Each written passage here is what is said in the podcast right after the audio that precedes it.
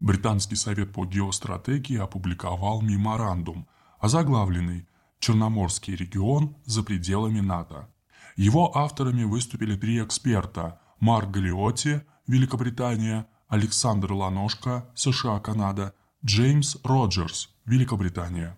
Меморандум представляет собой рекомендации по сдерживанию России, важную роль в котором Лондон предлагает играть Грузии, Польше и Украине.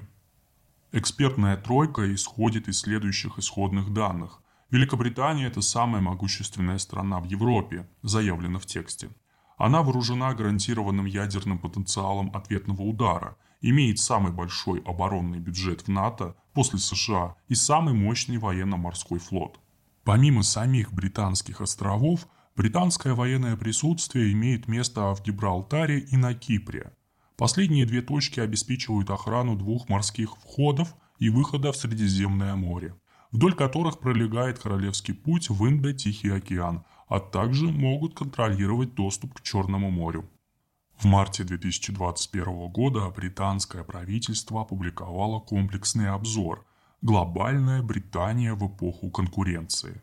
В нем указано на растущее геостратегическое значение Индо-Тихоокеанского региона – Подчеркивается, что в 2020-х годах Великобритания предпримет сдвиг в этом направлении, чтобы к 2030 году занять среди европейских стран первое место в Индо-Тихоокеанском регионе.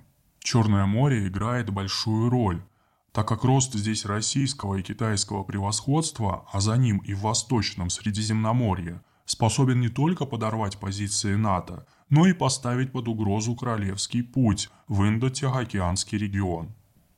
В этой связи предлагаются такие решения.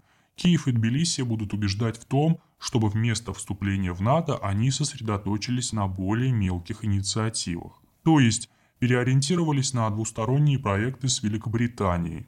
Лондон, в свою очередь, обещает оказать Украине поддержку в том, чтобы лишить Россию некоторых ее особых преимуществ на театре военных действий. Черноморского флота, развитой авиации и радиоэлектронной борьбы. Помимо того, британские спецслужбы хотели бы контролировать службу безопасности Украины и службу внешней разведки. Еще одна инициатива – создание трехсторонней площадки в составе Великобритании, Польши и Украины, объединенных известными чувствами к России. Помимо того, Амбициозной задачей могло бы стать создание группировки по примеру британских объединенных экспедиционных сил, в которых задействованы страны Северной Европы. Подобное партнерство, объединенные военно-морские силы с центров в Черноморском регионе, Лондон хотел бы организовать с помощью внерегиональных морских демократий, таких как Канада и США. А ведущую роль в объединенных экспедиционных силах должна играть, конечно же, Великобритания. Наиболее опасной на сегодня видится рекомендация противостоять притязаниям Кремля на морское пространство, указывая на их незаконность и поддерживая регулярное, если не постоянное, военно-морское присутствие в Черном море. Ссылаясь на инцидент с HMS Defender в июне 2021 года в районе Крыма, Авторы меморандума утверждают, что Великобритания и США должны продолжать утверждать право на мирный проход в украинских территориальных водах, особенно тех, на которые претендует Россия, или с благословения украинского правительства проводить военно-морские операции, выходящие за рамки мирного прохода, иначе известные как операции по обеспечению свободы судоходства. Это уже призыв к открытому военному столкновению с ВМФ России со всеми вытекающими последствиями.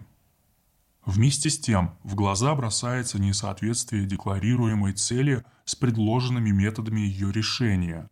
Во-первых, выход из Черного моря контролирует Турция, поэтому если Лондону так важно защищать свои интересы в регионе Черного Средиземного морей, было бы логично сконцентрироваться на Анкаре – а не вкладываться в Украину. Во-вторых, реальным узким местом королевского пути из Великобритании в Индо-Тихий океан является Суэцкий канал. Но чтобы его перекрыть, вовсе не обязательно прибегать к грубой военной силе.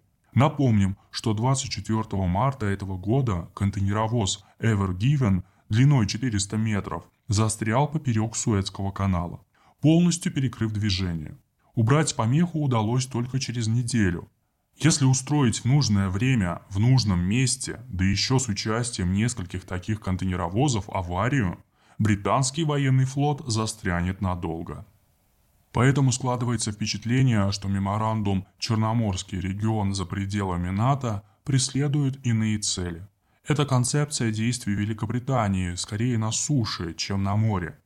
А под сушей подразумевается Украина, составляющая важный элемент потенциальных транзитных маршрутов из Китая в Европу и обратно.